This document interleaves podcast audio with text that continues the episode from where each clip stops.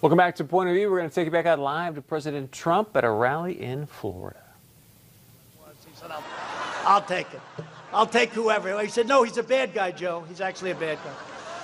Under my administration, we worked with Colombian officials to seize or disrupt 227 metric tons of poisonous narcotics since April. And we're doing fantastically in terms of bringing it down. 19% reduction. My heart will always be with the Colombian people and the people from Cuba and the people from Venezuela and Nicaragua and all of the people that are so unfairly treated. And you'll see a lot of great things happen. I did more in 47 months than Joe Biden did in 47 years. It's true.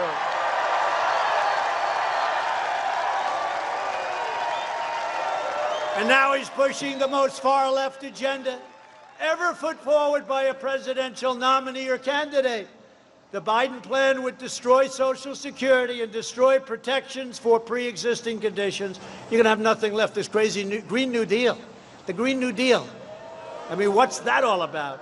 Biden's running mate sponsored the Green New Deal and the socialist health care takeover. You're going to have socialist health care. You don't feel well? Okay, go to the hospital. Stand there for about four weeks. They'll shut down American energy, shut down fracking, and outlaw the private health insurance plans of over 180 million Americans who love those plans. Biden vowed to terminate our travel bans on jihadist regions and surge refugee admissions. He agreed to this with crazy Bernie Sanders. He's going to surge admissions into our country by agreed number 700%. No, thank you opening the floodgates to radical Islamic terrorism. And I don't like to speak too loud, but we're not doing too badly, are we? Huh? You know? He'll ban school choice, he'll ban charter schools, and he'll ban Florida Opportunity Scholarships, which is a big deal, Ron. A big deal. He wants to put them out of business, Ron. In a second term, I'll provide school choice to every parent in America.